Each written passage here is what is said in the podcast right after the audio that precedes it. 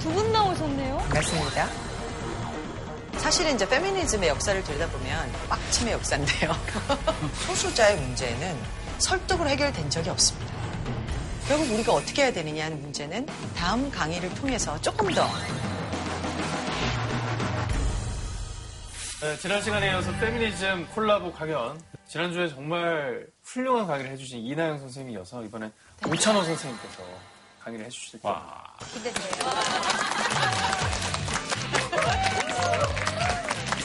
제가 하다가 네. 막히는 거는 다 이제 이나영 선생님께서 첨언해 주실 겁니다. 그러니까 궁금한 걸 저한테 다 아니, 물으시면 들어가기 전에 우리 지난주에 이나영 선생님 강의가 어땠는지. 아. 네, 궁금해요. 다들 어떻게 들었는지. 아니 저는 우리가 지금 당연하게 그 생각되는 이 모든 이 편리함 네. 여자로서도 누리는 이런 혜택들 이런 것들이 앞선 우리 그 측정하셨던 수많은 여성 선배님들이 계셨기에 가능한 거였다라는 거를 또 깨닫게 돼서 너무 귀한 시간이었던 것 같아요. 맞아요, 맞아요. 네. 저는 두 가지 생각을 했는데 하나는 오죽했으면 그렇게 했을까라는 음, 또 한편으로는 계속 우리가 가졌던 궁금증인데 과연 어떻게 정말 좋게 변했나 우리 삶이 뭐 그때와 별반 다르지 않는 이제 사실상 우리가 어떤 남성 중심 사회에서 남성 여성 다 힘들어요 그 사회는 사실상 우리가 조금 내게 강요받은 어떤 남성다움 여성다움에 대해서 한번 짚어보는 시간이 되면 좋겠습니다. 네. 그래서 오늘 제가 조금 재미있는 걸 하나 준비를 했는데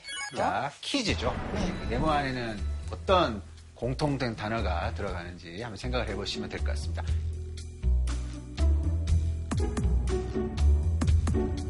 여자? 일상 맥락이면 그걸 텐데 설마 그래서 여자? 여자는 엎질러진 물은 뭐야?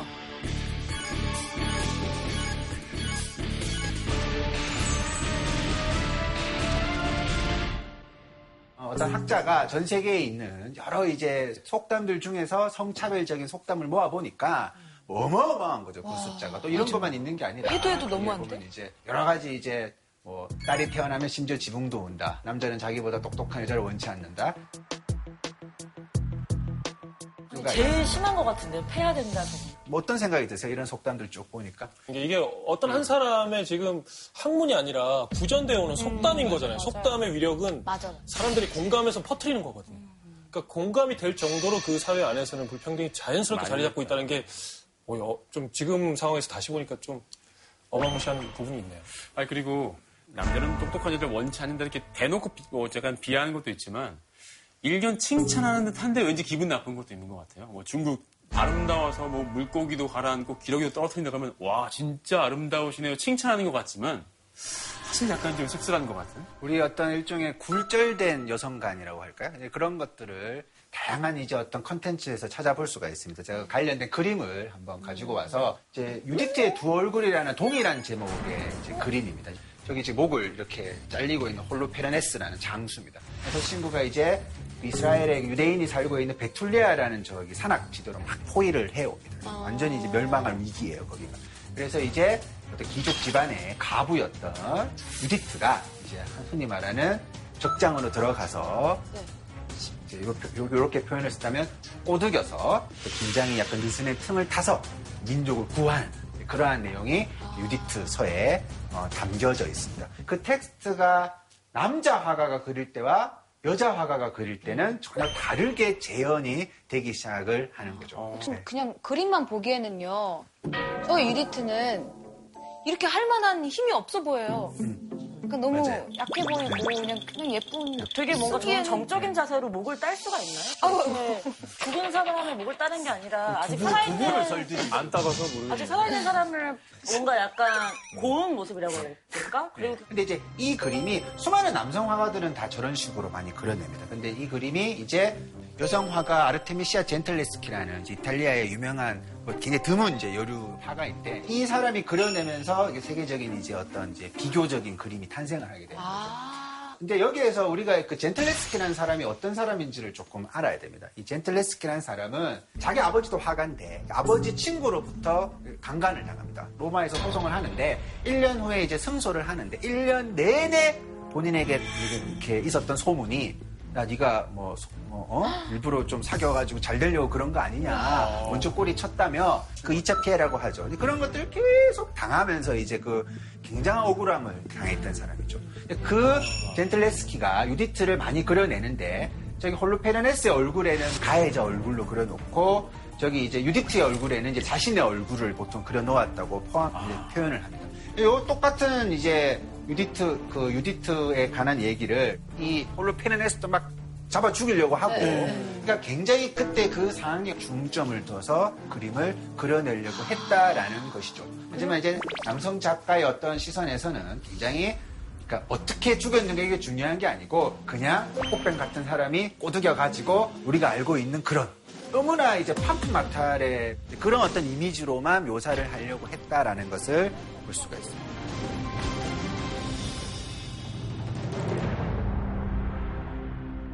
어, 요 장면은 이제 거사를 치른 그 다음의 장면이죠. 목을 잘랐어요. 자궁에 머리가 있어요. 네, 네. 여러분들 이제 이 그림을 보고 앞선 좀 들은 내용을 바탕으로 해서 누가 무엇을 어떻게 그렸을까 한번 이렇게 상상 한번 해보시길 바랄게요.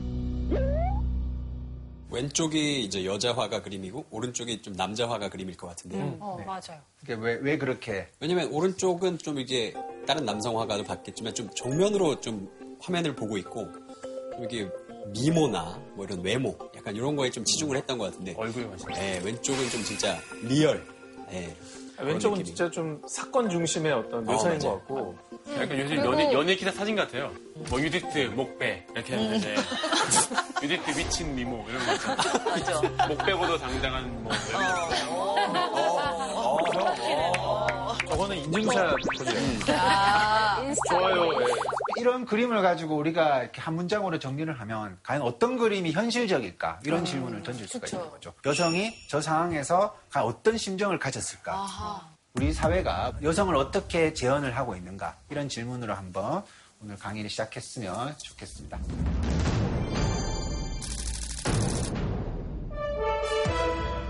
어, 페미니즘은 사실상 우리가 앞선 강의에서 얘기를 들어본 것을 정리를 해보면 부당한 여성성을 강요하는 세상에 대한 어떤 날카로운 비판이라고 할 수가 있겠죠. 그래서 이제 제가 등장을 하니까 어, 너왜 여자도 아닌데 그런 거를 하느냐. 남자가 얼마나 힘든데 어? 남자 힘든 것도 알아줘야지. 그런데 실질적으로는 사실상 그 강요된 여성성의 문제가 해결이 되면 남성성으로부터 우리가 굉장히 종속당하고 살고 있는 그런 모습들. 그런 지점들이 굉장히 쉽게 해결이 되는 겁니다. 그래서 어떤 여성들을 위한 페미니즘이 아니라 그것이 곧 남자들을 위한 페미니즘, 모두를 위한 페미니즘이 될 수 있다는 것이죠. 어, 이 페미니즘을 어떻게 남성까지 구원할 수 있는지 굉장히 궁금합니다.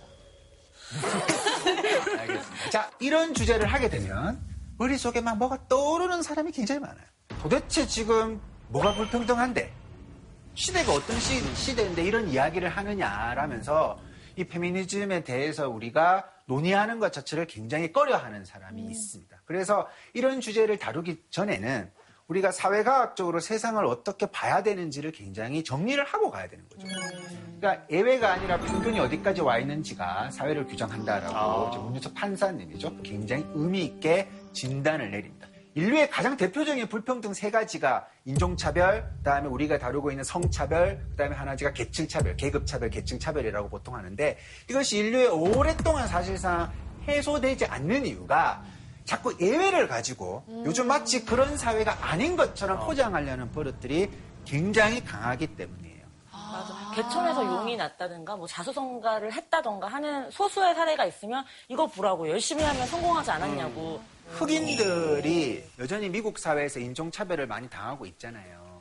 이런 주장을 하면 요즘 뭐 노예가 있어 무슨 뭐 어, 분리 정책을 써 요즘 뭐가 불평등하다고 그런 말을 해라고 이제 주로 좀 보수적인 백인 중산층이 그런 말을 하겠죠. 그래서 이제 어떤 영화에 나오는 흑인 아이의 말인데 흑인 중에 부자는 래퍼와 농구 선수밖에 없어 그런 말을. 그러니까 래퍼와 농구 선수 수천만 원 수억을 버는 사람들이죠. 그런데 자꾸 이 유리 천장을 통과한 그 예외에 주목하는 버릇들을 미디어도 가지고 있고 우리 주변의 그 습관처럼 많이 가지고 있습니다. 그러면 그 유리 천장의 폭력성은 자꾸 면접을 얻게 되는 거예요. 야 저기 뭐 쟤들은 쟤는, 쟤는 애 키우면서 다 잘했는데 어? 쟤는 뭐 여성이지만 승진할 거 다 승진을 했는데 왜 너는 도대체 뭐 불평 불만 투덜이로 사느냐? 네. 선생님 유리천장이 정확히 어떤 거예요? 더 높은 직위나 어떤 위치로 올라갈 수 없게 만드는 게 유리천장 아닌가요? 보이지 보인다는 않지만 게 핵심인 것 같아요. 보이지 않지만 분명히 존재하는 것. 차별이 없는 것 같은데? 계단을 올라가는데? 갑자기? 부딪혀요. 여, 너 여자야. 왜? 너 출산했잖아 예를 들어가지고. 우리 그런 시도 있잖아 그 많던 여대생들은 어디로 갔는가? 라는 문정희 시인의 시가 있습니다. 그리고 학교 잘 나오고 했는데 어느 순간부터 그 직장에서 경력 단절이 되어가는 그런 모습들을 볼 수가 있는 거죠. 선생님, 그래서 유리천장이라는 게 결국에는 출산과 육아에 따른 경력 단절 때문에 생기는 그런 어, 여성의 사회적 성공을 막 가로막는 그런 것이다라고 말씀하시는 거예요. 직장 안에서만 본다면 단지 그것만 있는 게 아니라 아주 어릴 때부터 사실상 수많은 여성들이 그 유리천장에 눌림을 이렇게 당하면서 자존감이 낮아지고 그렇게 사회적 지위가 낮아지는 경향성이 굉장히 강합니다. 그래서 제가 재밌는 게임을 하나 준비했습니다. 좋아요. 즉 우리가 한국 여성들이 일상에서 어떤 차별을 받는지를 재밌는 게임을 가지고 한번 보도록 할게요.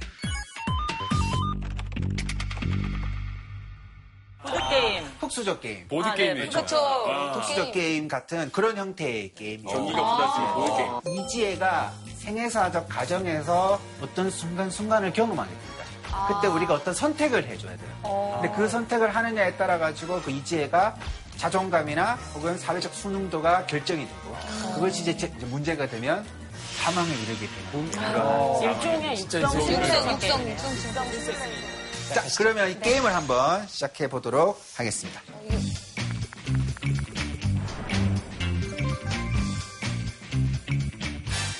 에, 지혜는 커서 뭐가 될 거야? 나는 우주 비행사가 될 거예요. 에이, 무슨 아가씨가 말을 그렇게 해? 넌 예쁘니까 미스 코리아가 딱이야. 자, 문제는 다음 중 지혜가 해야 할 행동은 무엇일까요?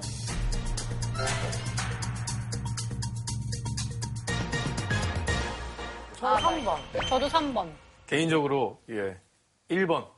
그래도 하고 싶은 거를 한다고 얘기를 좀 했을 것 같아요. 예, 그때는 몸물 나이 지혜 여자예요. 여자 꼬마예요. 다섯 살. 여자예요. 싫어요. 우주 비행사 할 거예요. 자, 그럼 1번 선택하신 분 선택해주세요. 2번. 3번. 3번. 4번. 아무 말도 하지 않는다. 더 이상 얘기 못 할 것 같은데? 무서워서? 무서워. 네. 아까도 얘기를 살짝 했잖아요. 저 그 뒤에 무슨 말 해야 될지 모르겠다고 생각했어요. 넌 예쁘니까 미스 코리아가 딱이야. 1번 우주 비행사를 할 거예요라고 대답을 했을 때, 이 다음에 이런 상황이 진행됩니다. 아저씨는 멋쩍게 웃었지만, 이지혜는 당당하게 자기 의견을 피력할 줄 알게 되었다. 다만, 다만 이 일 이후에 아저씨는 지혜 부모님을 만날 때마다 지혜는 기가 세 그런 소리를 하기 시작했다. 그러면서 중요합니다. 이지혜의 자존감과 감수성은 각각 10% 올라갔지만 사회적 수능도가 10% 감소되기 시작합니다. 수능도. 네. 남성 중심사에서 바라보는 어떤 고정관념을 가지고 마이너스 됐어. 그 사람을 대하기 시작을 하는 거죠. 야, 쟤 좀 그래 좀 어, 거세 예를 들어 가지고. 그럼 두 번째 한번.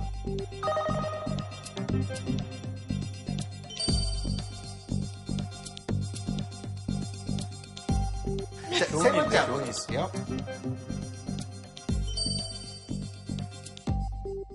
아니, 자기가 뭐라고 다 해놓고 레벨 왜다안 돼요라고 떨어졌어. 떨어지기만 한 거예요. 물어보는데. 레버분 하나도 없고. 되게 이상한 아저씨다. 진짜. 자, 이지혜는 자신의 꿈이 무시당하는 것으로 생각해서 아무 대답도 하지 않았다. 아저씨는 그런 지혜에게 만날 때마다 우리 미스 코리아, 우리 미스 코리아라고 불러댔습니다. 어, 현실 반영 되게 됐다. 아니 근데 진짜 저런 나 너무 저런 아저씨 나- 있어요. 어 너무 알것 같아. 그런 분 진짜 있어요.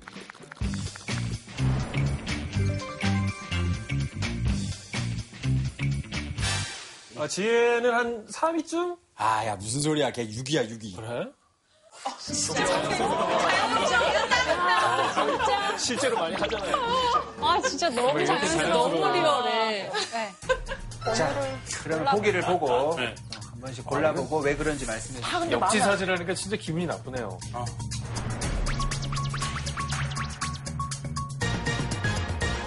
근데 여기서 지혜가 해야 할 행동이요. 정말 극히 줄어들 수밖에 없는 욕을 해야 게 될것 같아요. 신입생이잖아요.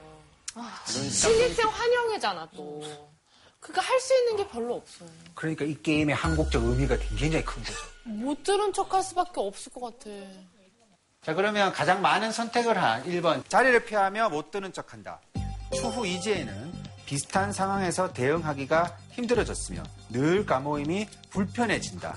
아, 네, 그러면서 이지의 스트레스가 20%가 20점이 증가되면서 이렇게 올라. 4번은 어떻게 4번은요? 네. 4번 테이블에서 남자 선배 순위를 매길 경우에 이지의 행동에 선배들은 당황했지만 같은 테이블에 있던 여자 선배들이 이지의 말에 동조해 주었다. 하지만 네, 하지만 가 CC였던 남자친구와는 이 일을 계기로 헤어지게 되었다. 잘했었어요. 지금 그런 남자 필요하지 않아. 왜 아이템 얘기를 안 해줬어요? 선배들이 진짜 매너가 없는 게 꽈시신데 무슨 이름에 그러니까. 진짜 못됐네. 아니 어, 그 남자친구랑 자기 친구 여자친구한테 그랬단 말이야? 말이 돼? 진짜 요즘 이제 대학가에서 이제 이런 식으로 평판 매기기 같은 거를 막 하다가 뒤늦게 이제 막 뭐 이렇게 양심 선언하거나 이런 걸로 이제 문제가 된 적이 최근에도 많이 있었습니다. 대학생들의 단톡방 성폭력 문제는 이번이 처음이 아닙니다. 그럼 마지막으로 40살 이지 한번 보도록 하겠습니다. 마흔 아, 다, 다 궁금해요. 누가? 자, 요즘 들어 남편이 이지에게 부쩍 외모 지적과 함께 짜증을 내는 횟수가 잦아졌다. 어휴, 야, 화장 좀 하고 다녀. 영식인데 마누라는 그 자기 관리도 잘하고 운동도 하고 그런다는데, 아유, 이 마누라 이거 얼굴별로 화장이라도 잘해야지, 이거. 이 마누라 이거 얼굴별로 화장이라도 잘해야지, 이거. 어머!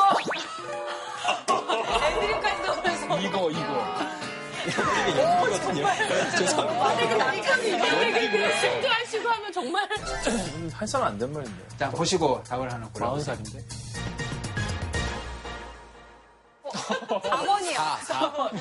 4번 가겠습니다 그런 얘기를 해. 이러고 6번, 6번. 4번 영리한데? 화장품 마음에 안 들어 4번. 묵직하게 화장을 하라고 이혼하자고 얘기하는 거 없어요? 헤어져 깔끔하게. 때린 거고요. 4번을 아. 이나영 선생님이랑 이런 경우에서 뭐 어떻게 해요? 어, 만약? 남편분이 이렇게 했어요. 전 남편의 외모 지적 함께 하면 다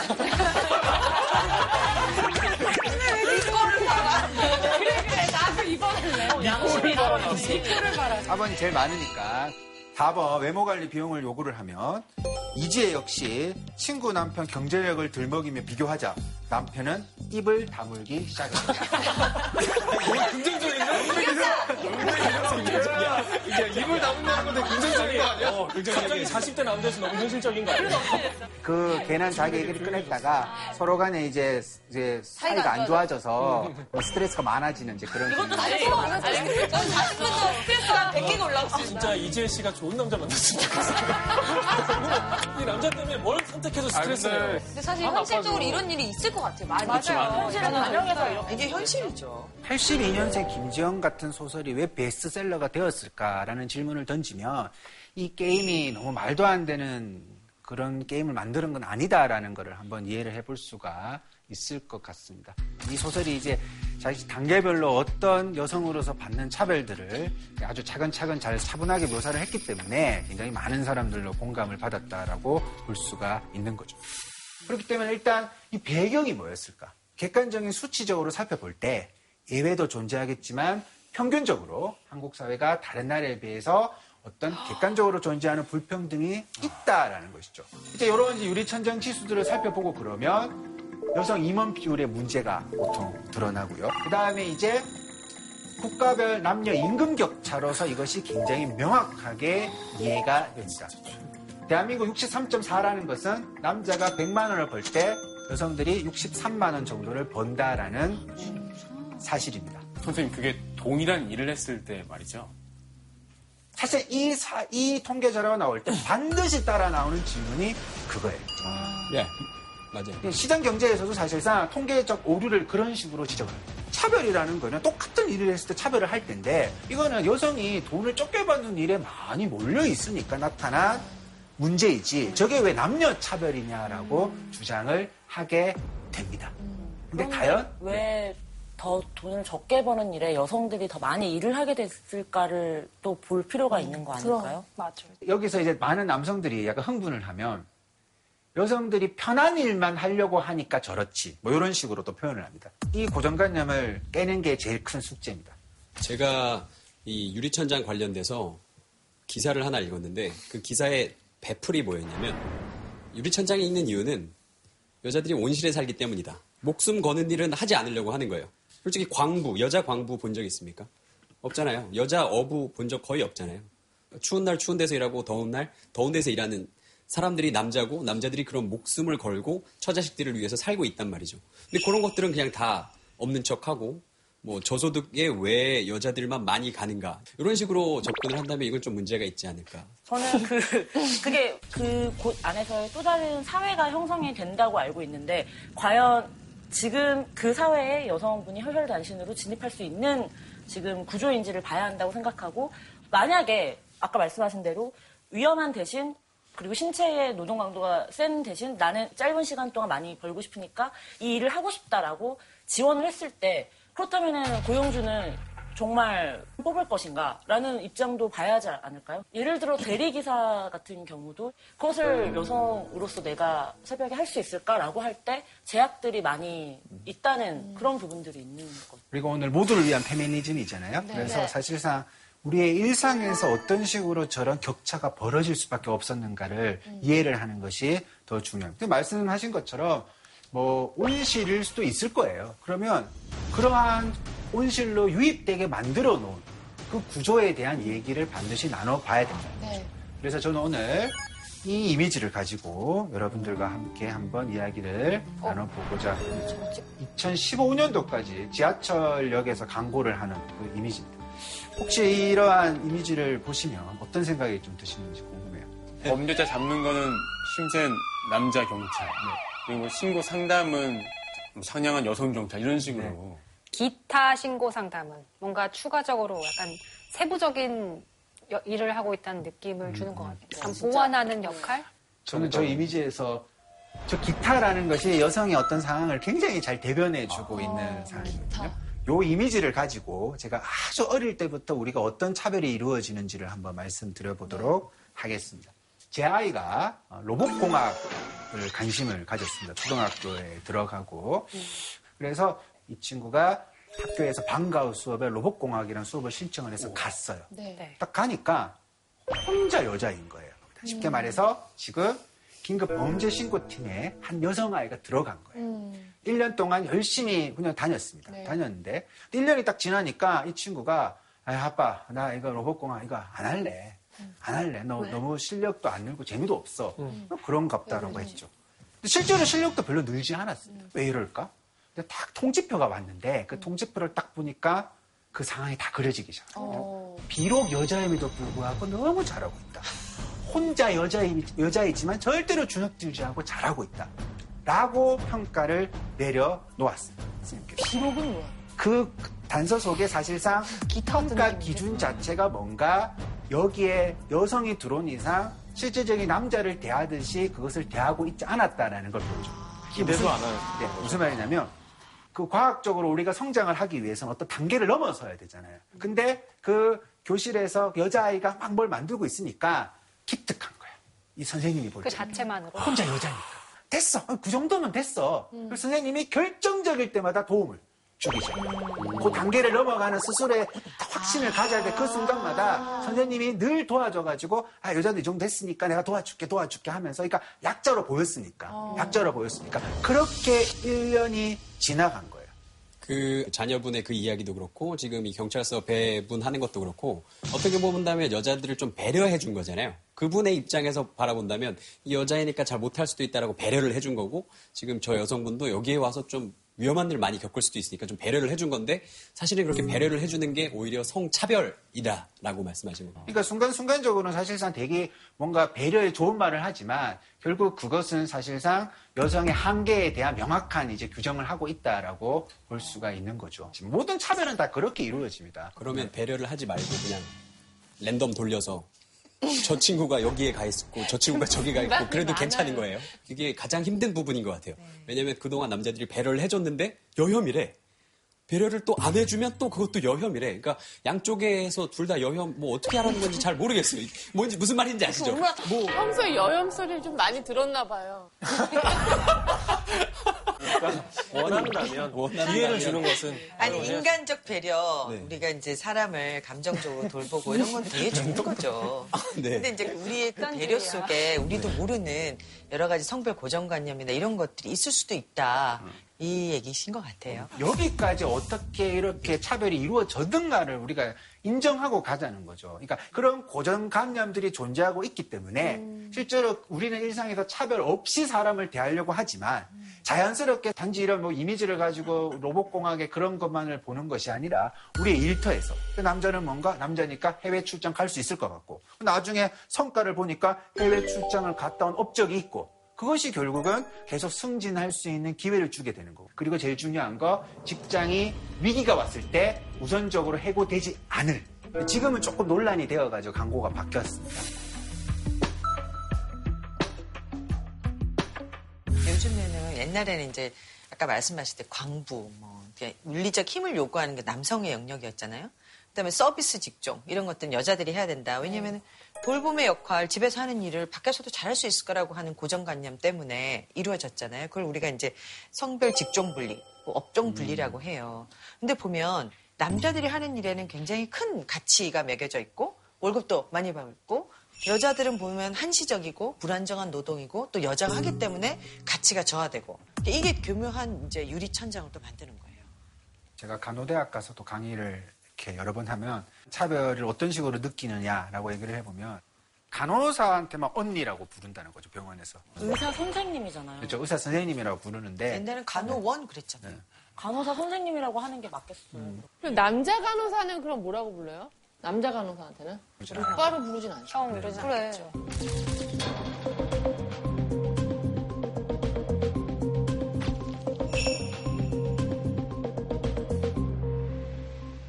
간호사 선생님들 얘기를 들어보면 남자 간호사들이 요즘 좀 들어가잖아요. 많죠. 근데 남자 간호사를 너무 선호한대요. 마치 이 사람이 얘기해 주는 건 좀 권위가 있고 믿을 만하고 신뢰하는 것으로. 그래서 여자 간호사와 대하는 태도가 다르대요. 하는 일도 같고 직급도 같더라고. 네, 네. 우리 선생님의 만만하지 않은 거네요. 진짜. 일단 신, 신뢰한다는 거예요, 보다 더. 희한하네. 그러니까 어떤 특정한 직업에 고유한 가치가 있는 게 아니고 여성이 하면 낮아지는 낮아지는 네. 남자가 하면 높아지는 거죠. 여러분들은 그러면 이런 어떤 이제 남성과 여성성을 바라보는 어떤 시각에서 일상에서 좀 본인이 직접 경험한 차별 같은 건 있으신지 모르겠어요.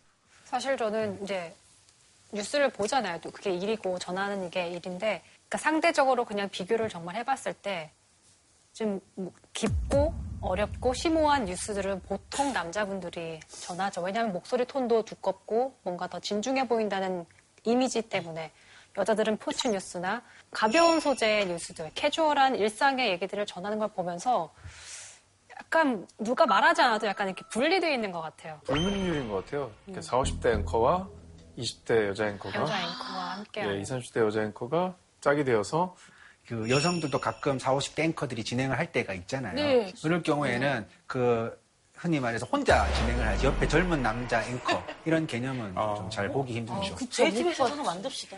우리 강주영 아나운서 옆에 이제 그 국회의원 인턴에 대한 조사 연구가 있는데 남자 보좌관 인턴에게는 같이 정책 연구를 막 시킵니다. 근데 이제 여성이 들어오면 전화 받는 업무를 또 시키는 거죠. 그러니까 이런 식으로 사실상 직장의 꽃 이죠. 직장의 꽃. 그러니까 꽃 이쁘기만 하면 되고 문제가 생길 때는 가장 먼저 이제 전쟁 나면 꽃은 안 들고 가거든요. 예를 들어 가지고 이제 직장의 꽃이 되니까 여성들은 사회적 기준에 더 자기가 따라서 뭔가 자신을 어필을 해야 됩니다. 지금 보고 계시는 요 기사는 좀 용모 제한 어떻게 볼 것인가라는 교수 발표가 있었어요. 신체 사이즈를 약간 조금 이제 좀 뭐 노골적으로 이제 이렇게 제한을 하고 있는 그런 모습들을 이렇게 어, 볼 수가 있습니다. 저 당시에 남성에 대한 용모도 제한이 되는 상황이었어요. 저러한 무게감은 아니죠. 그러니까 저런 식으로 키와 체중을 디테일하게 나누는 그러한 167에 50kg이면 여성은 된다는 거 아니야? 또. 거의 모델이에요. 90년대 초반까지만 하더라도 대기업에서 여사원들을 상대로 자기 개발 교육을 시킵니다. 강사들이 와서. 그때 하는 게 뭐냐면 커피 타는 법을 가르쳐 줘요. 90년대 초반까지만 해도.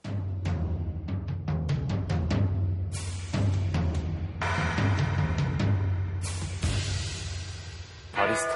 그러니까 아니 왜냐하면 어쨌든 기타 신고 상담반이기 때문이에요. 커피 좀 타면 어떠냐? 내가 여자를 차별해서가 아니라 여기 이제 목숨 걸고 지금 여기 에이- 에이스들이 뛰고 있는데 여자들이 그 도와줘야지 우리 회사 좋아지는 거 아니냐? 결국 그 풍토에서 그런 일들을 시키는데 재밌는 사연이 하나 있습니다. 우리 커피 믹스 있잖아요. 네. 우리 잘 먹는 그 커피 믹스가 그 외환위기가 거치면서 그 수요가 급증을 하기 시작해요. 알 것 같아요. 왜일까요? 왜지? 왜요? 외환위기 때 여성들 많이 잘랐기 때문에 남자 직원이 타게 되면서 타게. 비율을 조절할 수 있는 걸 다 넣어서 한 번에 옛날에, 옛날에 커피통, 프림통, 설탕통 다 따로 있어서 맞아. 김양이 탔죠. 둘둘둘 하면 만들어 왔는데 둘둘둘이 뭐야? 이제는 둘둘 하나. 근데 이제 이제는 본인이 직접 해서 먹어야 되는 시점이 되니까 직장에 그거를 탕비실에다 그걸 사놔야 되는 거죠. 재밌는 일도 있었잖아요. 얼마 전에 뉴스에서 나왔는데 한 증권 회사에서 여사원 용모 단정에 대한 규칙이 있는데 안경 착용 금지. 2016년도에 있었던 네. 이은행 매뉴얼 7장 가운데 6장이 여직원 관련 내용입니다. 한 공기업에선 여직원만 안경 착용을 금지하고 있습니다. 저는 그 사람이 안경 회사에 원한이 있었다고 생각하지 않습니다.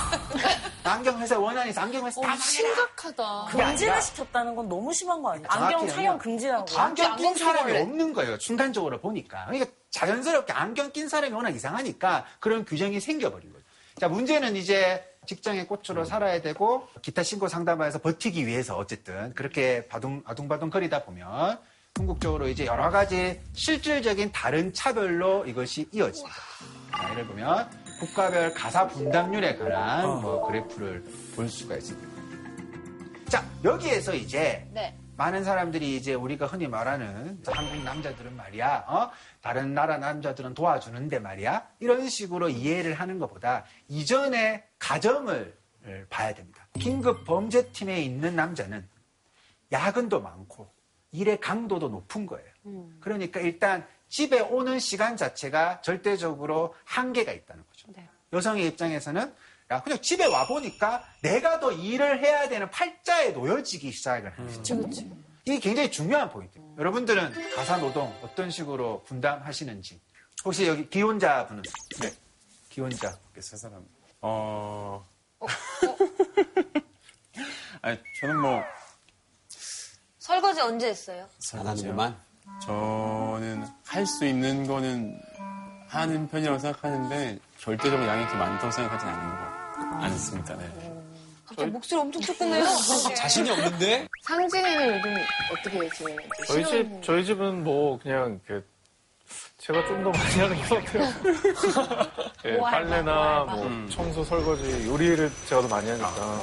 근데 청소를 좀 더 물건 정리할 때는 소영 씨가 하고 전혀 그런 불만이. 없고. 되게 이상적이 근데 제가 막뭐 진짜 나이트식스로 직장에서 막 야근도 하고 그랬다고 하면 좀 상황이 달라졌을 것 같기도 한데 아니면 저는 또- 상진이는 그랬어도 했을 거야. 고마워요. 새벽에 와가지고. 설거지하고 그거에서 SNS에 올리고 뭐. 감성, 감성. 아, 내가 이렇게 해서 너무 깨끗하다. 저도 옛날에 한번 올린 적이 있어요. 이걸 좀 쪼개봐야 되는데요. 남, 남녀가 똑같이 일을 하는 사람일 경우도 어. 여자가 훨씬 일을 더 아, 많이 하고요. 우리나라는. 맞벌이를 하더라도 저런 비율이 좀 유지되는 편인 네, 거죠. 유지되고요. 더큰 심각한 거는. 여자 혼자 버는 외벌이. 남자는 벌지 않는 사람. 일 때도 여자가 두 배 정도 가져갑니다. 아, 이지혜 씨.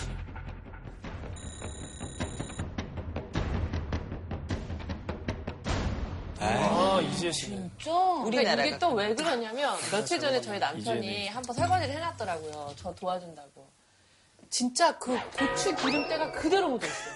아우, 그러니까 하도 더 했어. 그러니까 뭐 해도 좀 시원치가 않으니까 내가 다시. 한 번 더 가만히 있는 게 어. 것 같은 느낌. 맞아. 우리 아버지, 그런 게 맞아. 있어요. 아버지, 그러니까 어머니가 아버지 이제 청소 시키시잖아요. 그러면은 아버지가 막 이렇게 청소기를 막 돌려요. 아, 아버지 청소했다고 해서 그 맨발로 돌아다니고 아직도 버적버적한 거예요. 일부러 이러는 거 전혀 안 되는 거야. 일부러 그러는 것 같은데. 그래도 잘한다고 해줘. 그래야 또. 그렇지. 계속 해버릇하면 잘하는데 어. 안 하니까 그래, 못하고 안 시켜서. 못하니까 하지 말라가 되는 게 똑같은 그 직장에서 이게 진짜 일반화돼 있게 이렇게 역할 분담이 돼 있으니까 그 수혜를 본 프로그램이 아빠가 육아를 보는 아. 일주일에 한 이틀만 육아를 봐도 이게 정말 큰 호응이 일어나. 재밌고 즐겁고 하는 부분들도 분명히 있지만 모든 사람들의 가정 안에서 그게 공감이 됐다는 거예요. 뭔가 엄마의 마음으로는 통쾌하기도 하고. 좀 새로웠던 거죠. 아빠 의 입장에서는 어 이렇게 해야 되나 또 이렇게 새로운. 관념도 깨고 사례. 독특한 진짜 우리나라에만 있을 법한 그런 프로그램이었던 것 같아요. 그거를 엄마랑 아빠랑 바꾸면 되게 평범해지는 같아요. 엄마 그걸 할 이유가 없죠. 그러니까 이제 경력 단절이 이루어지는 거죠. 경력 단절이. 누군가가 한 명 일을 그만둬야 되는 상황이 딱 왔을 때, 왔을 때는 자연스럽게 여성이 경력이 단절될 가능성이 큽니다. 선생님, 네. 그런데 이런 문제가요. 여자가 출산과 육아를 하는 한 100년, 500년 뒤라고 해서 바뀔까요? 왜냐면 아이에게 젖을 먹여야 되고요. 또 엄마에게는 모성이라는 거가 있기 때문에 하지 말라고 해도 아이를 낳으면 아이를 돌보고 싶은 본능적인 욕구가 있어요. 여자가 뭔가를 하려고 해도 아이를 낳고 나면 작업과는 좀 멀어질 수밖에 없는 게 좀 굉장히 현실적이더라고요. 생각해보면. 그런 거에 대해서는 어떻게 생각하세요? 반론을, 반론 혹은 보충이 가능할 것도 같은데, 이 다른 분들께서도. 그러니까 저는 그렇게 생각합니다. 그 이유가 만약에 사실이라면, 그러면 한국인은 좀 더 모성을 기질적으로 타고났는가? 우리가 전체 사회가 비슷한 유형을 가지고 있다면, 그런 생물학적 차이, 출산의 차이, 모성의 차이로부터 우리가 그런 어떤 직업의 차이를 볼 수가 있는데, 왜 한국이 말 그대로 그런 평균 급여가 더 낮은가? 저 모성애도 사실은 근대 산물이죠. 그러니까 왜냐하면 옛날 생각해 보세요. 아이를 여러 명 낳잖아요. 그 아이를 낳자마자 반일 하나 나가잖아요. 그 아이는 동네 사람들이 키우거나 친족들이 다 같이 키우잖아요. 형제들이 키우고. 네, 형제들이 또 위에 애가 키우기도 하고. 그래서 사실은 이 핵가족 공사 영역이 분리돼서 남성이 생계부양의 역할을 하고 여성은 가정의 천사의 역할을 해야 된다는 그 믿음 그런 것들이 사실은 여성을 가정 안에서 아이를 키우는 존재로 계속 만드는 거죠. 그 다음에 이제 만약에 이제 어떤 사람은 또 모성애가 더 있는 사람도 있고 어떤 사람은 부성애가 더 있는 사람도 있잖아요. 그렇다 하더라도 출산 자체가 어떤 인간에게 족쇄가 돼서는 안 되는 거잖아요. 사회적으로 이걸 어떻게 이제 뒷받침해 줄 것인가. 예를 들어 스웨덴을 예를 들면 출산휴가, 육아휴가를 여자한테 주는 게 아니고요. 남자가 반드시 해야 돼요. 그러니까 부부 합산제예요, 일종의. 그러니까 반드시 하게 돼 있어요, 남성들이. 그러니까 번갈아 가면서 하는 거죠. 그런 제도가 좀 네, 굉장히 중요한 거예요.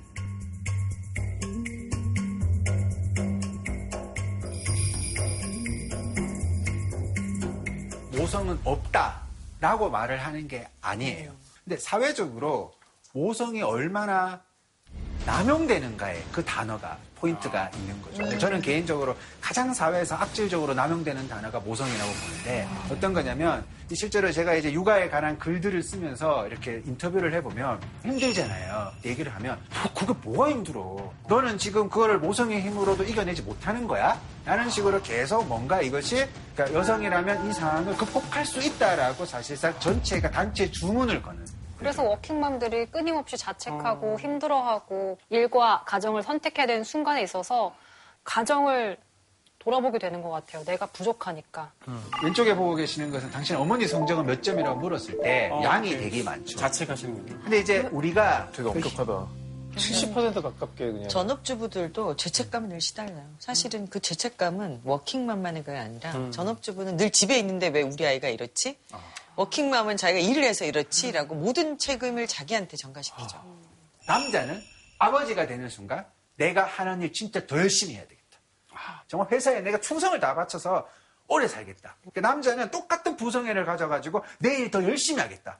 나 여자는 그 상황에서 내 걸 더 포기하겠다. 이거는 명백히 뭔가 그 생물학적 감정을 떠나서 사회적 위치와 지위에 따라 가지고 결과론적인 엄청난 차별로 이어진다라는 것을 우리가 볼 수 있는 거죠. 우리 사회에서 요구되는 이상적인 아버지상 이라는 돈 벌고 집에는 없고 엄마들 하는 일에 간섭하지 않고 그런 거잖아요. 그러니까 당대에 기대되는 이상적 아버지 상과 기대되는 이상적 어머니 상이라는 게 이제 그런 모성애라는 걸 만들어낸다는 거죠. 죄송한데 모성의 반대말이 뭐 부성애가 아니라 가장이 아닐까요? 가장. 이런 가부장 사회에서 그 가장이라는 그 대단한 업적을 내가 이룩하기 위해서 사실 남자들이 바깥에 나가서 목숨 걸고 사는 건 사실 마찬 맞, 맞는 말 아닙니까? 그건 팩트잖아요. 솔직히 산재로 사망하는 사, 사건이 전 세계에서 우리나라가 제일 많아요. 그런 것들에 대해서는 왜 말씀을 안 하시죠? 그거 그게 부족하다고 가부장 사회 너무- 남자가 남자의 목을 재는 방식이죠. 그쵸, 예, 맞죠. 네, 남자가 살기 어려운 그 여자가 목을 잰 게 아니라 남자 중심 사회에서 거기에서 살아남게 하기 위해서 결국 남성들이 스스로 그렇게 길들이고 그게 결국 자기에게 커다란 위협적 요소가 되는 거죠. 오늘의 주제가 모두의 페미니즘이었던 이유는 지금 이런 구도가 모든 성에게 다 억압이 되고 그럼요. 있다는 걸 얘기하기 네. 위함이라고 느껴져요. 맞네요. 맞아요.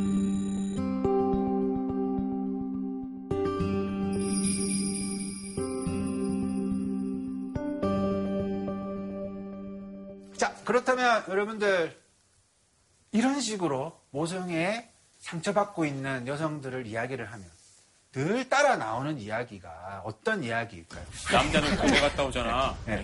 그렇죠. 군대 얘기가 반드시 여기서 등장을 하는 거죠. 그러니까 우리가 이 남자가 군대라는 복무를 통해 가지고 뭔가 이제 희생을 당하고 하는 건 맞는데 과연 그것이 이 모성의 어떤 불합리성, 여성이 겪는 불평등하고 마치 남자도 힘드니까 여자는 별거 아니다. 그런 식으로 바라볼 수 있는가에 대해서 우리가 한번 냉정하게 짚어볼 필요가 있습니다. 많은 사람들이 군대 갔다 와서 뭐 사람 된다, 군대 갔다 와야지 뭐 인내심이 생긴다 그런 말을 하죠. 이거는 CBS의 변상욱 대기자님이 말씀하신 겁니다. 이렇게 했습니다. 만약에 자기 한계를 넘어서는 혹독한 군사 훈련이나 외부로부터 격리된 집단 수용 생활이 인간을 절제와 협동심, 인내심, 자기 성찰로 이끄는 효과가 뛰어나다면 남성 대부분이 군 복무를 한 우리나라는 품격 있는 신사로 가득 찼어야 했다라는 말을 하는 거죠.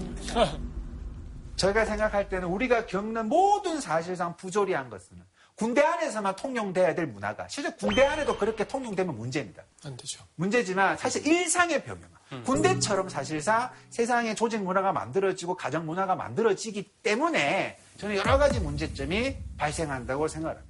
피해 하사들은 전기 고문에 가까운 가혹 행위를 당하면서도 1.5리터 콜라와 가글액을 먹이고 집단 폭행이 있었다는 게 밝혀졌습니다.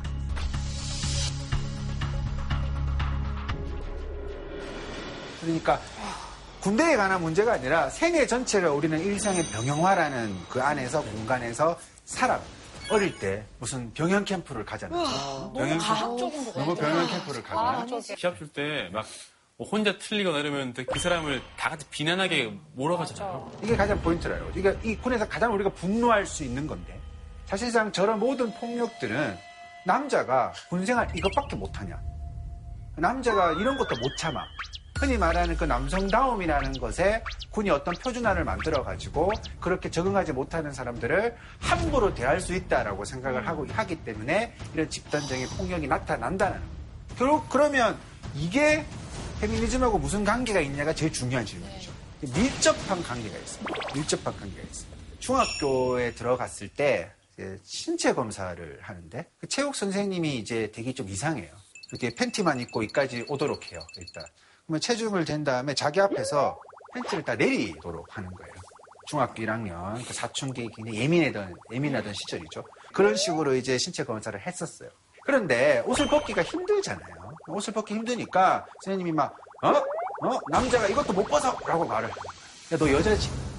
딱 그 말을 던지는 거예요. 엄마.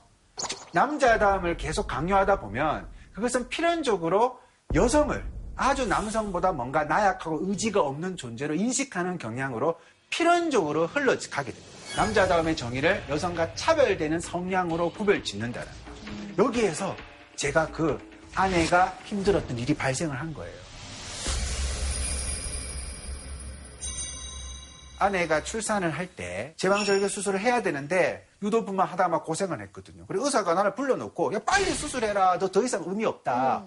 어 깜짝 놀라가지고 수술을 했어요. 내 아내한테 야 왜 나한테 미리 말 안 했냐고 그러니까 내가 그 신문을 보다가 통계 자료가 나왔어요. 한국의 출산율을 비교를 해보면 제왕절개가 조금 높게 나오는 경향이 있습니다. 실제적으로 여러 가지 의학적인 이유들이 있겠죠.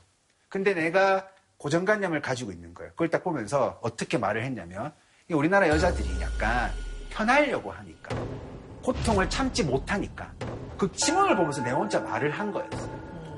그러니까 내 안에 그걸 보고 아 저 사람한테 괜히 뭐 내가 수술한다 그러면 야 너 뭐 무서워서 그런 이런 소리를 들을까봐 그러한 선택을 하게 되어서 괜한 고생을 하게 되고 내가 무의식중에 내뱉었던 역시 한국 여자들은 말이야 어? 그런 어떤 고정관념이 누군가한테 굉장한 피해를 줬다라 그냥 아까부터 이 군대와 출산이나 민감한 이야기가 나오자 노상진 군이 입에 자크를 닫고 침묵을 지키고 있습니다. 이것은 패널로서 굉장히 비겁한 지금 생- 행태라고 생각이 되고요. 한 말씀 들어보도록 했으면 좋겠습니다. 민감하죠. 예, 저는 제대한 지가 꽤 오래됐거든요. 저는 2002년도 말에 제대를 했는데 15년 전 일이지만 아직까지 생생하게 그 시절이 많이 기억이 나요. 자유를 억압받고 뭔가 고통 속에서 살았는데 그나마 국방의 의무라는 어떤 신성함을 덧붙여서 이게 굉장히 훌륭한 일이라는 계속 자기 위로를 하지 않으면 견뎌내기 굉장히 힘든 힘들어요. 시간들이었거든요. 그래서 저는 이런 환경을 만들어 놓은 다음에 돌아봐서 어, 여자는 안 가? 그 여자는 뭐야?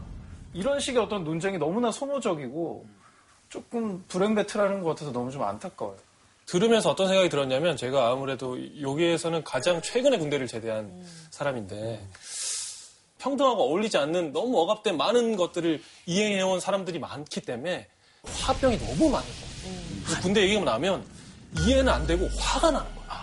왜냐면 내가 그 2년 동안을 희생해서 다녀왔는데 아무도 칭찬을 안 해줘. 당연한 걸로 생각. 당연한 걸로 되니까. 엄마들이 느꼈던 당연함인 거죠. 가정일에 대한 가- 당연함. 예, 엄마에 대한 어떤 역할에 대한 당연함을 저희는 이제 군대에서 느꼈던 건데, 요걸 이제 그렇게 좀 비교해서 서, 로 설득이 되면 좋을 것 같은데, 군대, 뭐 여자의 그 아이를 낳는 어떤 고통, 이게 뭐 이렇게 대립적으로 되면 어, 서로 화만 나올 것 같아요. 저는 저도 얘기를 했어요. 우리 덕원 씨도. 근데, 근데 군대는 열애가 없거든요. 네. 근데 저는 뭐 다들 말씀을 잘 해주셨는데 한마디로 정리가 되는 부분이 있다고 생각되는 부분은 이거 같아요. 우리가 종로에서 뺨 맞고 한강에서 맞아요. 화풀이 해서는 안 된다. 그 얘기죠. 라는 생각이 들어요. 그런 점에서 왜 그렇게 되는 것인가가 사실 우리 사회가 겪는 어떤 문제가 아닐까. 남녀 문제가. 어, 그렇게 생각이 드네요. 네. 주부님들도 저한테 가끔 진정한 성평등은 여자들도 군대 가는 거 아닙니까?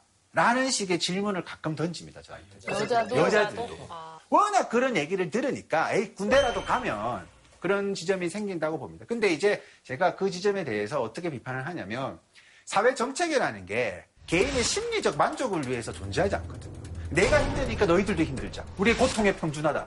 이런 건 사회 정책일 수가 없어요, 사실상.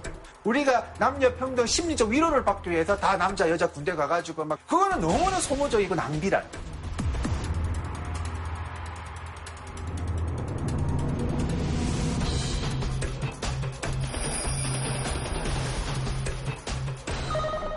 남자답게 너 여자야 혹은 너, 개, 너 성소수자라는 거를 모멸의 언어로 배치함으로써 어떤 행위를 강압적으로 시킬 수 있다고 하셨잖아요. 그러면은 어떤 일을 시키는 사람들에게 굉장히 유리한 사회겠어요. 해외 학자들이 왜 아시아에서 유독 한국이 경제 성장률이 빨랐는가를 조사를 많이 했는데 그게 단순한 군부 독재의 어떤 성장 지향론만 있었던 것이 아니라 어떻게 분석을 하냐면 한국 사람들은 다 군대처럼 생각해. 한국 사람들은 다 군대 군인처럼 생각해. 그걸 굉장히 중요한 이유로 꼽습니다. 이 군인 정신, 남자도 남자가 무슨 뭐 야근 좀 하다고 투덜거리냐 예를 들어가지고 그런 것들을 가지고 해외에서는 그런 어떤 문화적인 특성 때문에 한국이 더 경제 성장을 이룩할 수 있었다라는 식으로도 분석할 수가 있죠. 그러니까 페미니즘이 이 고정된 여성성과 남성성을 해체하는 거잖아요. 그렇게 되면 사실은 이 남자다움이라는 것 자체를 해체해 주는 역할을 하고 있는 거죠, 지금. 하고 싶은 거 하면서 살고 싶잖아요, 누구나. 그러니까 그런 조건은 사실은 좀 기본적인 이런 성차별적 고정관념을 해체하는 데서 저는 여자의. 짐도 좀 덜어주고 그렇죠. 남자의 짐도 좀 더는 그런 거네요. 그리고 무거운 거, 무거운 짐이 있을 때 같이 음. 지고 이런 거죠. 네. 그 결국에 페미니즘 오늘 말씀하신 거 들어보면 페미니즘은 결국 인류애라고 그렇죠. 말씀하셨잖아요. 그럼 이제 뭐 휴머니티. 휴머니 오 예, 뭐 그런 식으로 하면 그게 되잖아요. 휴머니즘 역사적 맥락을 또 네. 설명하셨으니까. 원래 제가 아까도 이제 첫 번째 강의 시간에 말씀드렸는데 그때 인간이 여자가 아니었단 말이에요. 여자를 포함하지 않았던 거죠. 휴머니즘, 뭐 인권이라는 개념도 사실은 그 안에 여자가 없었, 없었던 거예요. 오히려 페미니즘이라는 단어를 계속해서 씀으로써 이 단어가 가지는 이제 유용성을 많은 사람들이 받아들이고 적극적으로 쓰는 게 더 낫지 않나. 저도 잘 몰랐지만 페미니즘이 뭔지에 대해서 우리가 빨리 인지하는 것들부터 예, 더 나아가야 될 것 같아요. 우리가 이제 재미있는 응용 사례 보고 오늘 제 강의 마무리하도록 하겠습니다. 네. 응용적으로 제가 드리고 싶은 말씀은 이제 김여사 혐오에 관한 이제 이야기를 다루고자 합니다. 구글에서 김여사를 저렇게 검색을 해보면 합성 사진도 많고 뭐 여러 가지 사진들이 이제 많이 등장을 합니다. 운전 못하는 여성에 관한 어떤 이미지들이죠. 저 사례가 다 또 여성 운- 운전자의 아닌 것도 사례가 많죠. 아닌 경우도 네. 많죠. 막 정차되어 있는데 막 어? 차를 앞에 가지고 막 경찰이 왔어. 그래서 다 댓글들이 저거 분명히 여자가 운전했을 것이다. 그래서 경찰이 보니까 아니 차주가 남자인데 그러니까 분명히 차주의 아내가 몰았을 것이다. 이런 식으로 여론이 형성되는 거죠. 제가 드리고 싶은 말씀은 이 혐오가 과연 정당한가? 혐오는 당연히 정당하지 않죠. 그러면 이거 혐오가 어떤 식으로 등장했는가에 대해서 반드시 짚어봐야 됩니다. 여러분들은 이 두 기사, 같은 어떤 유사한 사고에 관한 두 기사를 보고 어떤 차이를 어, 느끼실 수가 있는가요? 그 중요한 거예요. 여기는 성별이 안 나오고 네. 이것만 성별이 나왔다. 보복 운전 사고 블랙박스 버린 50대, 보복 운전 오종 충돌 사고 내 40대 여성 구속. 이런 보도가 굉장히 많이 있습니다. 이런 것들도 굉장히 많죠. 창녕서 음주 트레일러 운전 교통사고 한 명 부상. 네, 여기서 보면 어, 성남도 30대 여성 음주 운전 후에 전복 사고 내 예를 들어가지고 이게 이제 남, 여성, 음주, 30대 모든 변수가 다 얽혀 있는 혐오의 인상이죠. 감히 아, 30대 여성이 대낮에 운전을 해. 음주를 해. 운주를 하고 운전을 해. 기사가 쓰신 기사에 감정이 좀 실려있죠. 네. 기사가 이미 자신이 누적된 그 고정관념을 가지고 기사에 한 줄 해석을 해내기 시작을 하는 거죠. 운전하는 김 씨로서 되게 불편합니다. 이 김. 아. 정말 대표적인 게 작년 국정농단 사건 때 역시 여자는 대통령이 되면 안 된다. 이런 거잖아요. 똑같은 거잖아요. 사실은 대한민국 정치사를 망친 사람 다 남자거든요. 근데 남성 정치인이 정치라니까 안 된다 이런 얘기는 없잖아요. 그 남성이라는 단어는 아예 붙이질 않죠. 왜냐면 그거는 우리가 모두가 보편적인 주체로 남성을 상정하고 있기 때문에 이미. 근데 거기 여자가 하면은 성별이 특별하게 이제 부각이 되는 거죠. 그러니까 모든 문제는 여자이기 때문이다. 이렇게 마치 부각시켜야 될 요인처럼. 그렇죠. 가장 중요한 요인이 돼버리는 그것도. 되게 좀 안타까운 게 뭐냐면 여성이 대통령이 됐을 때 좀 잘했으면 여성의 위치나 이미지가 좀 더 좋아졌을 텐데 이제 여자는 당분간 대통령 되기가 힘들겠다라는 생각이 또 들어서 근데 그게 바로 이제 좀 여성 슬프네요. 스스로를 계속 주눅들게 하고 여성에 대한 고정관념을 재생산하는 거예요. 여기 남자들이 이런 걸 가지고 우리가 접근을 하면 어떻게 반론할 것 같아요? 어떻게 이런 식으로 막 김 여사의 혐오가 문제다라는 식으로 접근을 하면 남자들이 어떻게 반론을 할 것 같아요? 실질적으로 여자가 실질적으로 여자 않느냐. 못하잖아. 진짜 그런 사연이 많잖아. 그런 식으로 막 언급을 하기 시작. 자기가 경험했던 막 김연사의 사례들 막 보여줍니다. 자꾸 이걸 토론을 해. 그래서 자꾸 찬성할 만한 이유를 막 찾아냅니다. 우리가 생각과 경우에 따라서 자신의 의견 다 있지만 그 자신의 의견이 약자에 대한 어떤 차별로 이어진다면 그건 자신에게 허용되어 있지 않은 표현의 자유거든요. 여성이냐 남성이냐 누가 운전을 잘하느냐는 중요한 게 아닌 거예요.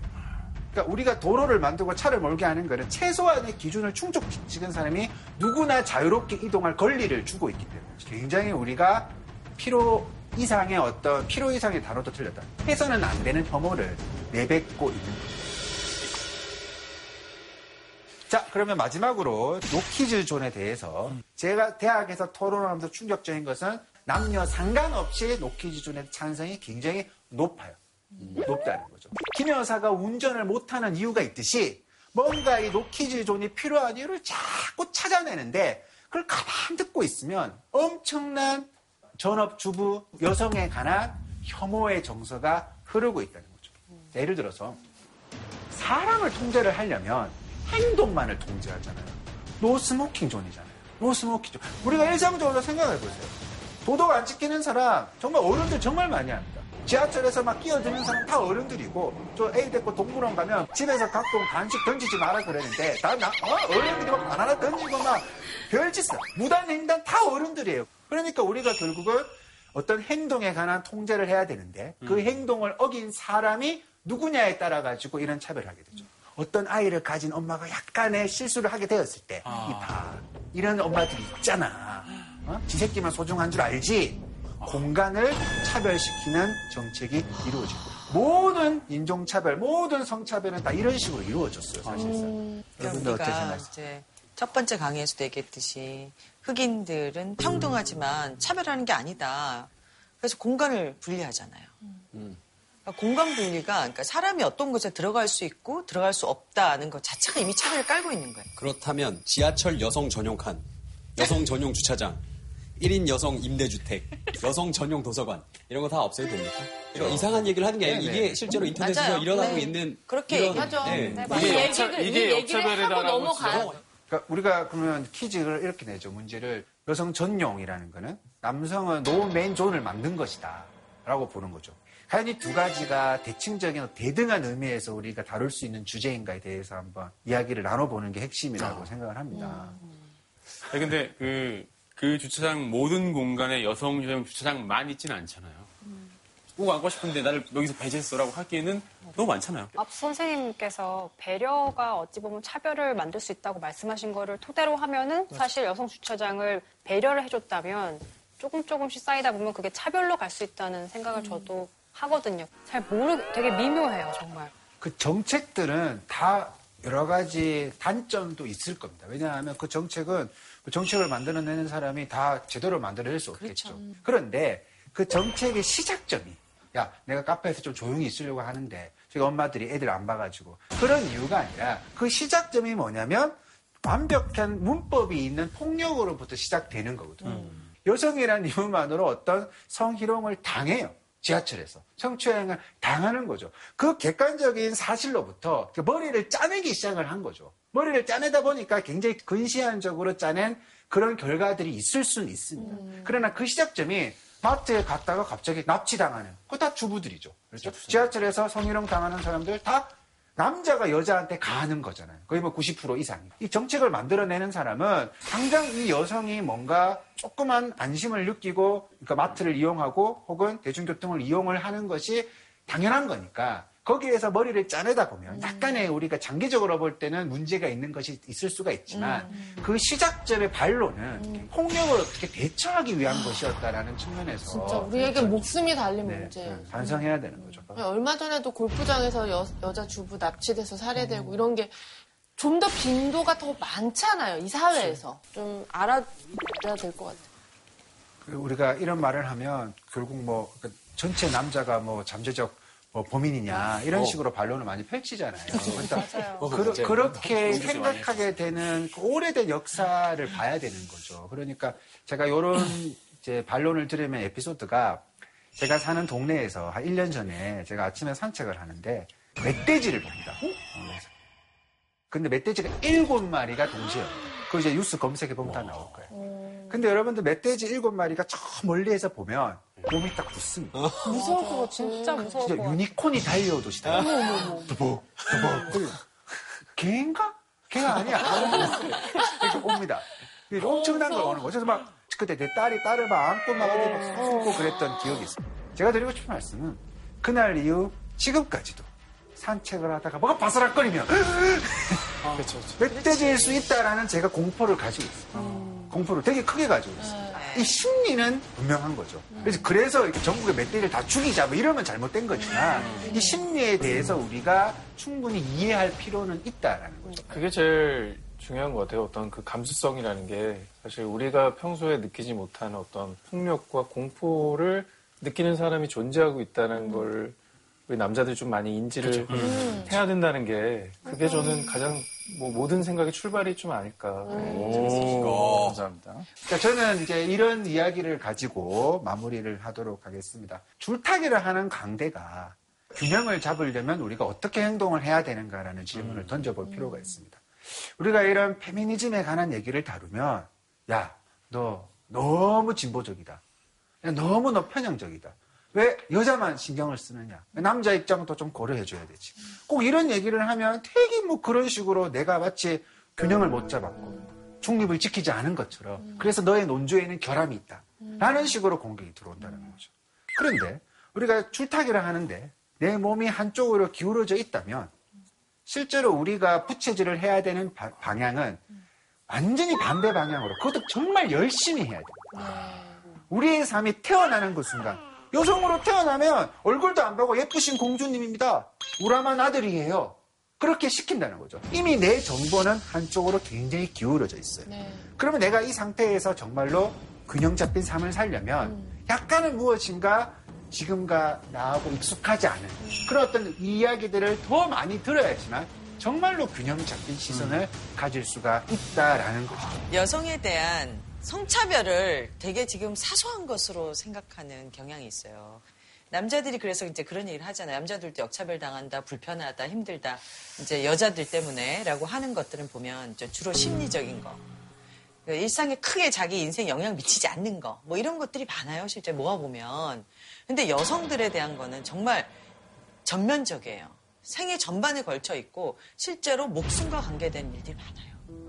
정말 성폭력 당하고 맞고 죽고 이러잖아요. 여성들에게 권고사직을 하고 남자 사원들은 살리는 저게 옛날 얘기가 아니고 아주 최근 이고 바로 지금에도 일어나는 일이라는 거죠.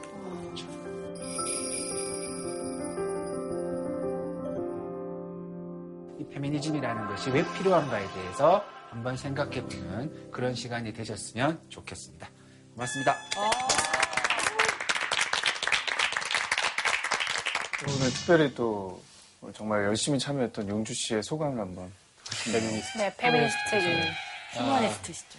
이 방송에 나갔을 때쯤엔 아마 또 이제 저를 쓰다듬기 위해서 저를 또 검색해 주시고 또 사포로 이렇게 쓰다듬는 네, 아이고 이놈은 누군데 이딴 소리를 하네 아이고 이 어떤 느낌이에요? 다 강연을 듣고 나서? 처음에 페미니즘 하면은 저도 좀 거부감이 솔직히 있었죠. 아무래도 요즘에 가장 핫한 이슈고 막 인터넷에서 제일 많이 싸우는 게 그거니까 좀 이렇게 있었는데 얘기를 들으면 들을수록 약간 조금 설득이 됐다라는 느낌이 들었습니다. 야, 감명 있게 들었고요.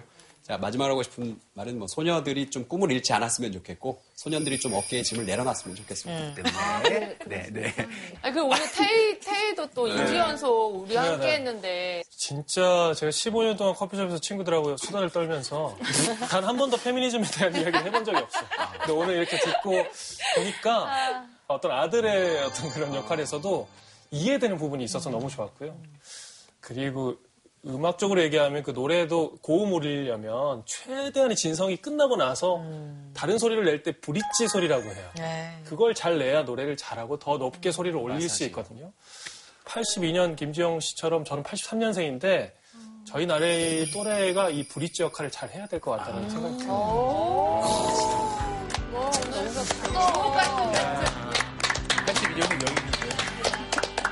자, 오늘 선물이 의미가 좀 있습니다.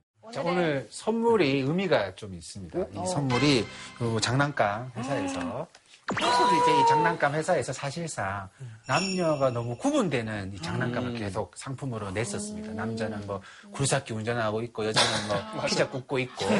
그래서 굉장한 많은 항의를 해서 여성들이 과학 도구를 만지고 있는 과학자를 꿈꾸는 이제 이 제품을 만들어서 굉장히 화제가 된 바가 있었습니다. 이 제품. 야 의미 있다. 저는 이 테이 씨.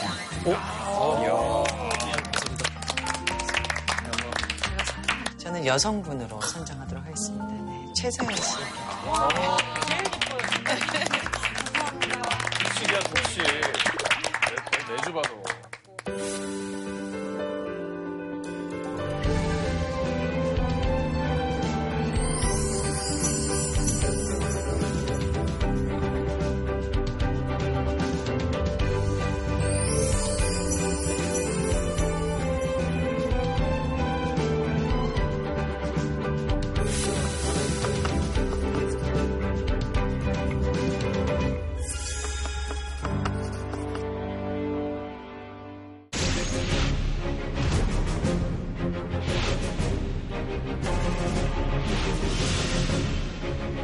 도대체 무슨 시스템이야?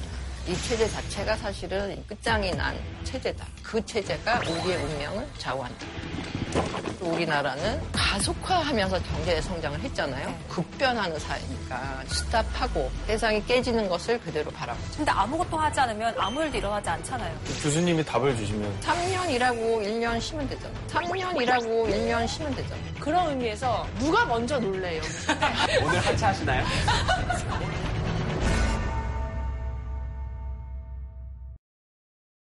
JTBC